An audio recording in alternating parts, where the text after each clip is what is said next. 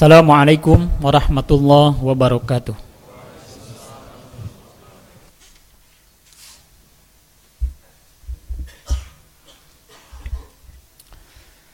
Alhamdulillah Alhamdulillahilladzi arsala rasulahu bil huda wa dinil haq liyudhhirahu 'ala ad-dini kullihi wa kafa billahi syahida Asyhadu an la ilaha illallah wahdah la syarikalah wa asyhadu anna Muhammadan abduhu wa rasuluh addal amanah wa nasahal ummah wa jahada fillahi haqqa jihadih Allahumma salli ala Muhammadin wa ala alihi wa ashabihi ajma'in amma ba'du.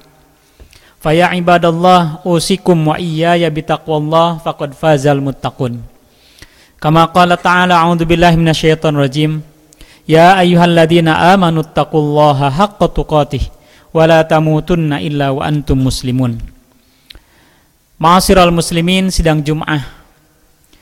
Tamu Allah yang senantiasa diistimewakan oleh Allah Subhanahu wa taala dalam persidangan yang agung ini kita sebagai tamu Allah Subhanahu wa taala yang diberi kekuatan oleh Allah untuk hadir di majelis yang mulia ini dalam rangka takarub kepada Allah Subhanahu wa taala melalui ibadah Jumat. Semoga semua persembahan kita, gerak, gerik dan langkah serta nafas kita merupakan bagian daripada ibadah kita kepada Allah Subhanahu wa taala. Salawat dan salam semoga tetap tercurah kepada Nabi Allah Muhammad sallallahu alaihi wasallam juga kepada keluarganya, para sahabat, tabi'in dan seluruh umatnya yang istiqamah mempelajari, meneladani serta mengamalkan dan mendakwahkan sunnahnya.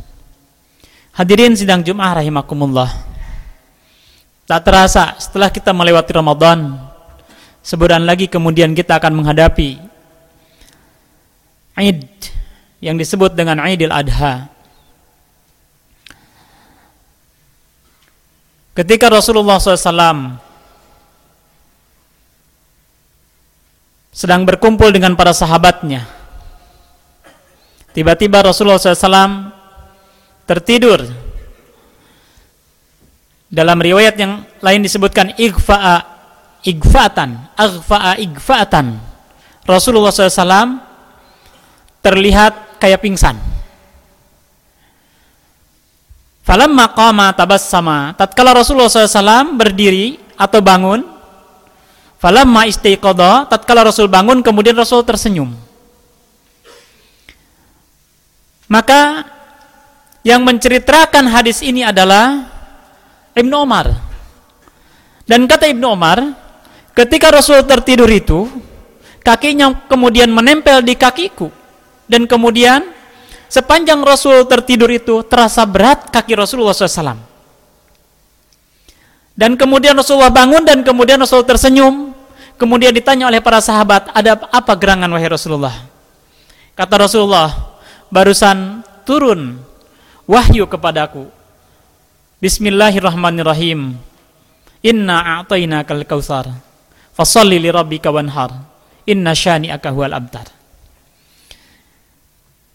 satu surat wahyu yang turun kepada Rasulullah dengan surat yang paling pendek.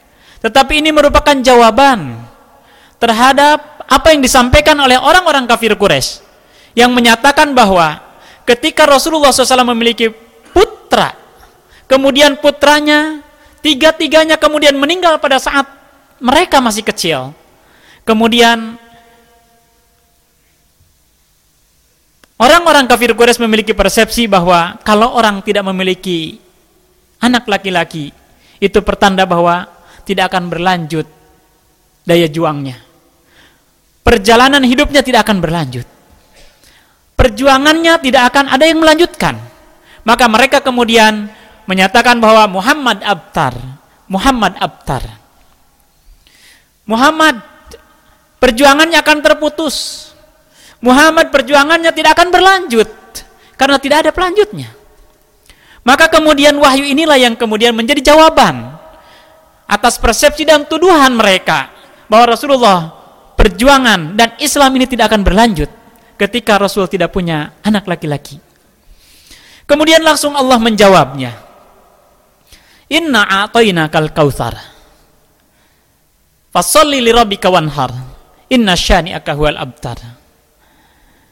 Inna atainaka. Sesungguhnya kami sudah memberikan kepadamu. Betapa Allah huwal ahad. Dialah zat yang satu tetapi menyatakan inna sesungguhnya kami. Dalam kaidah bahasa, seharusnya kalau Allah satu kan menunjukkan ini. Sesungguhnya aku, tetapi di sini Allah menyatakan inna sesungguhnya kami. Artinya adalah li ta'zim sebagai wujud penghormatan. Kemudian yang kedua, mungkin saja apa yang diberikan oleh Allah, Allah melibatkan yang lainnya. Hal inilah yang sering kali disalah tafsirkan oleh sebagian orang liberal. Bahwa Tuhan itu banyak. Lebih dari satu. Buktinya apa? Inna nahnu. Sesungguhnya kami nazal nadikro yang menurunkan Al-Quran. Kenapa Allah tidak menyatakan inna ana? atau ini ya. sesungguhnya aku tetapi di situ Allah menyatakan inna nahnu sesungguhnya kami kalau orang yang fi qulubihim zaiqun hatinya yang penuh dengan penyakit hatinya yang penuh dengan berbagai macam interest keinginan untuk merubah Al-Qur'an keinginan untuk merusak agama pasti mereka akan menggunakan ayat ini sebagai pembenaran terhadap banyaknya Tuhan maka ini menunjukkan kata para ulama pertama li ta'zim sebagai wujud penghormatan. Jadi dalam bahasa Arab kamu sendirian itu disebut anta. Kalau kamu banyak disebut antum. Ketika kita kemudian ngobrol dan lawan bicara kita menyebutkan antum, bukan berarti kita ini banyak, tetapi itu wujud penghormatan.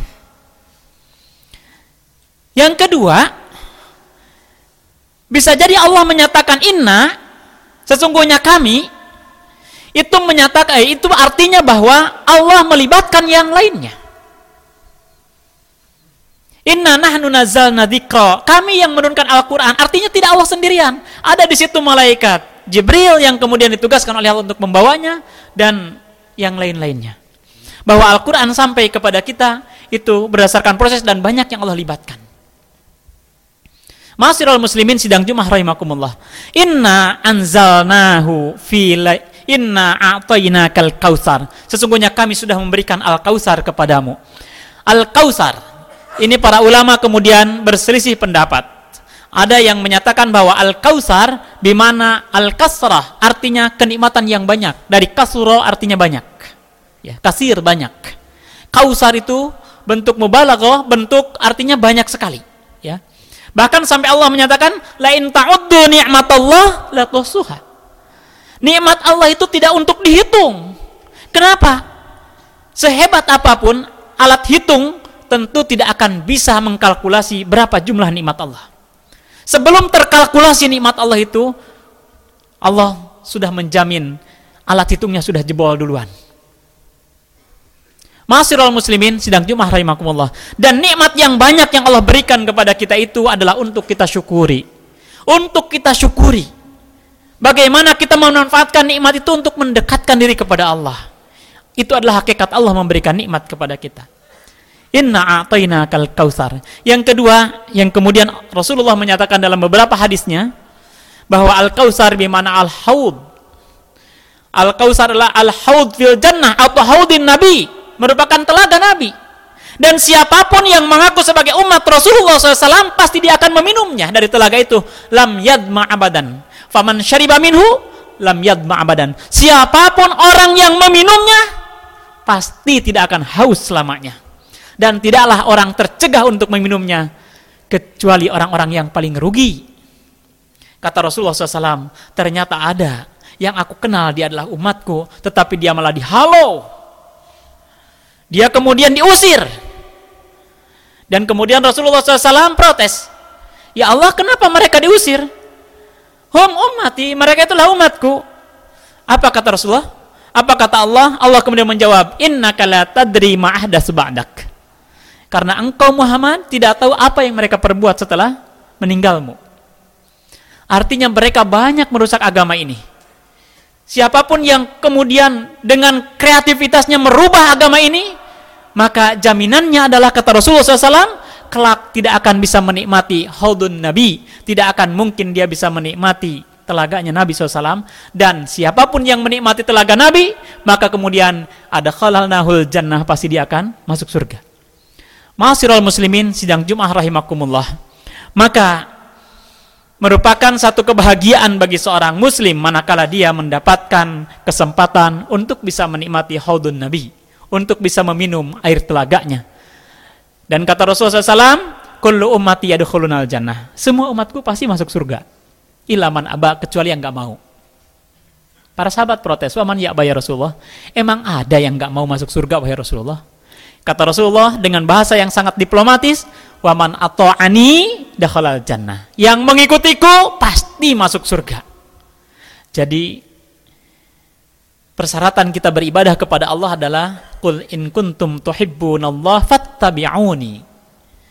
Beribadah tidak berdasarkan apa yang kita mau, tetapi fattabi'uni. Bagaimana Rasulullah SAW mencontohkannya? Itu adalah wujud bahwa kita serius beribadahnya. Waman asani fakod aba. Siapa yang menyelisihiku, maka dia dengan sendirinya tidak mau masuk surga. Dengan sendirinya dia menolak masuk surga. Dengan sendirinya dia tidak mau berada di surganya Allah Subhanahu wa taala maka tidak mungkin kita bisa mengikuti Nabi SAW dalam berbagai macam ibadahnya, baik ibadah mahdoh ataupun khair mahdoh, kecuali dengan cara belajar. Belajar merupakan cara yang paling efektif untuk kita bisa mengikuti ibadah sebagaimana Nabi SAW beribadah. Dan dengan cara itulah tidak ada yang bisa kita tempuh kecuali dengan menuntut ilmu.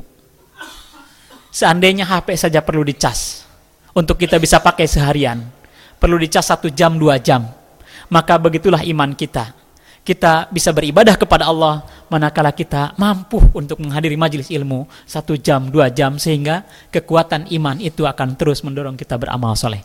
Hadirin sidang Jumat rahimakumullah. Semoga kita sebagaimana yang Allah sudah nyatakan bahwa kita diberi nikmat yang banyak oleh Allah.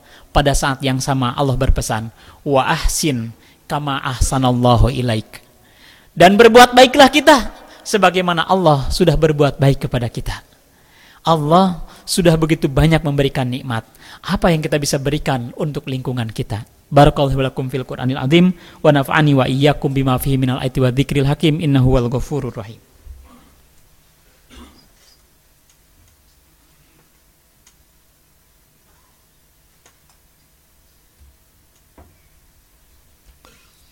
Alhamdulillahi rabbil alamin. Asyhadu an la ilaha illallah rahmanir rahim Wa asyhadu anna muhammadan abduhu wa rasuluhu Min akhiril anbiya'i wal mursalin. Allahumma salli ala muhammadin wa ala alihi wa ashabi ajma'in amma ba'du. Faya ibadallah usikum wa iyya bitaqwallah faqad fazal muttaqun. Ibadallah hamba-hamba Allah yang disayang Allah subhanahu wa ta'ala Marilah kita tingkatkan takwa kita. Kita laksanakan yang wajib dan yang sunnah. Serta kita tinggalkan yang haram dan juga yang makruh sekalipun. Serta sebagian yang mubah, andai kata bisa melalaikan kita, menghilangkan kesempatan kita beribadah kepada Allah, maka kita sebagian kita tinggalkan dan sebagian kita lakukan yang mubah itu. Hadirin sidang Jum'ah rahimakumullah. Fasalli li rabbika. Ayat ini merupakan jawaban, merupakan solusi dari surat sebelumnya.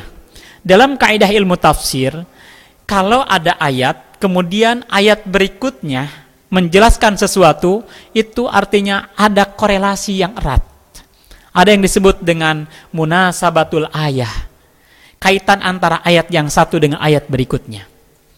Ada juga yang kemudian antar surat dari surat Al-Fatihah, surat Al-Baqarah, surat Al-Imran, setiap surat yang berdekatan itu ada yang disebut dengan munasabatus suar, saling berkaitan erat satu surat dengan surat yang lain maknanya. Maka surat Al-Kautsar ini merupakan jawaban solusi terhadap fonis yang Allah berikan kepada orang-orang yang ada di surat sebelumnya.